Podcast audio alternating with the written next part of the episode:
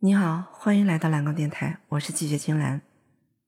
昨天啊睡得太晚了，现在有点打不起精神。我这个人就是很没用，熬不了夜的。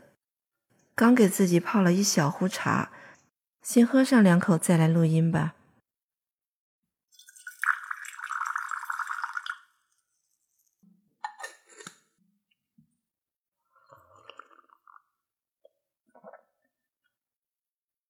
真香！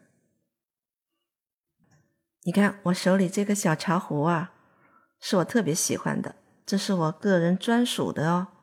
它大小啊类似小孩的拳头，又轻巧又玲珑。这是我好多年前在江苏宜兴啊亲自买回来的，正宗的宜兴紫砂壶。你听，声音是不是很清脆啊？我忽然想起了一件事儿，想起了很久很久以前的一个故事。茶的故乡呢是在中国，对吧？世界上其他任何国家的茶都是源自咱们中国。据说当年英国的国王啊也听说了茶叶，听说茶叶是个好东西之后，他就想方设法的把茶叶弄到了英国。这茶叶好不容易弄来了，那就赶紧准备好好品尝品尝吧。他们先在锅里装上了水，然后再把茶叶放进水里，接着就开始烧火。锅里的水终于煮开了，然后就拿来一个过滤的网，把那些茶叶啊从水里过滤出来。茶叶都被过滤出来了，怎么处理呢？你猜猜看，很简单呐，直接放进嘴里就吃啊，嚼啊。这茶叶嚼着嚼着吧。你瞧，那眉头怎么就皱了起来啊？嗯，这茶叶啊，好是好，就是太苦了点儿。怎么办呢？这茶叶这么珍贵的东西啊，想来想去，他们终于想到一个办法，把那些茶叶渣子啊给捣碎了，然后拌上黄油，拌上盐，敷在面包上，拌着面包一块儿吃。你看这茶叶渣子拌面包，脑洞也够大了吧？好了，茶叶就这么吃下去了。你忘了还有茶水呢？茶水怎么办？还用猜吗？很简单，直接倒沟里呗。呵 人家哪里知道茶不是拿来吃的，而是拿来喝的呀？不是头一回吗？那你为什么要喝茶呢？茶应该怎么个喝法呀？你可能会说，我什么时候想喝了就喝，想怎么喝就怎么喝呀。那么。你还记得《红楼梦》中妙玉是怎么说的吗？他说呀，喝一杯就叫品，喝两杯呢就是解渴的蠢物。照他的说法呀，喝茶不是为了解渴，只是为了品味。确实啊，这茶在咱们中国早就不是茶了，它更是一种文化，一门艺术。不是说一茶一世界，一叶一乾坤吗？我们中国的茶道文化实在是太博大精深了。什么是茶道？茶道嘛，大概就是指品赏茶的美感之道，也是指一种烹茶饮茶的生活艺术，一种以茶为媒的生活礼仪，也包括以茶修身的生活方式。中国人至少在唐朝或者唐朝以前，就在世界上首先将茶饮作为一种修身养性之道了。唐朝的《封氏文件记》中有这样的记载，说当时茶道大行，王公朝士无不饮者。这是现存文献中对茶道的最早的记载。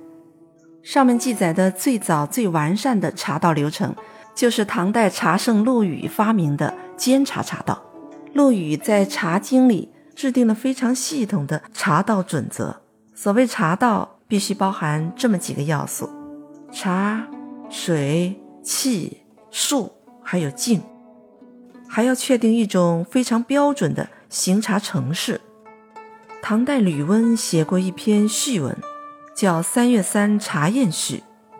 这篇序文对当时茶宴的优雅气氛和品茶的美妙韵味做了非常生动的描绘。由此可以看出，在唐代，茶从粗陋状态中解放出来，进入到了一种理想的境界。喝茶第一次上升到了一种仪式，茶被赋予了更多的文化意义。盛唐时期文化非常繁荣，儒、释、道三教都跟茶相融合了。唐代茶道中隐隐透露出一种能够驾驭万物的和谐。那么到了宋代，这种茶文化又会是一种怎样的情形呢？宋代被很多学者认为是中国的文艺复兴时期，华夏民族文化到了宋代已经是登峰造极了，而茶道作为这种文化结果的凝聚和呈现，也达到了古代美学的最高境界。宋代茶道的艺术化接近巅峰了，发展出了技术含量特别高的点茶法、斗茶法。那到底怎么个点法，怎么个斗法？就这么干聊吧。很难聊出那种境界，你还不如去看看电视剧《梦华录》。宋代的点茶、斗茶，那种仪式感呢，太抓眼了。这种行为艺术，甚至给人一种特别浪漫的感觉。在唐宋年间，茶宴也分出了不同的等级类别，比如有宫廷茶宴、寺院茶宴、文人茶宴等。饮茶在修身养性中的作用。人们已经有了相当深刻的认识。宋朝皇帝宋徽宗赵佶就是一个饮茶的爱好者，他认为茶的芬芳品味可以让人闲和宁静，实在是趣味无穷。其实啊，泡茶本来是件很简单的事情，简单到只要两个动作就可以了：放茶叶、倒水。但是在茶道中啊，那一套仪式。好像也太过复杂，太过讲究了。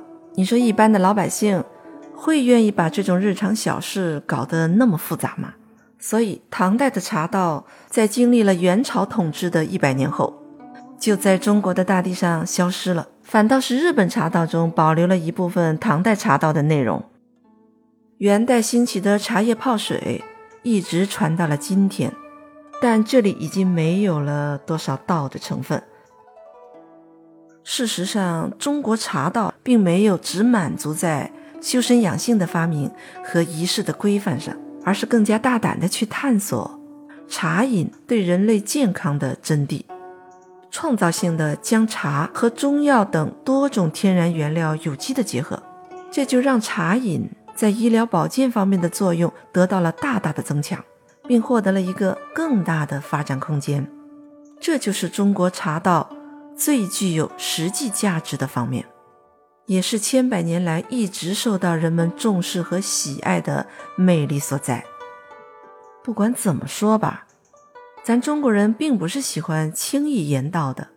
在中国的饮食啊、玩乐啊等各种活动中，能够升华成道的，好像就只有茶道。好吧，我们今天就先聊到这儿。你有什么看法，请在留言区里留言。免费订阅一下专辑，还可以防止迷路。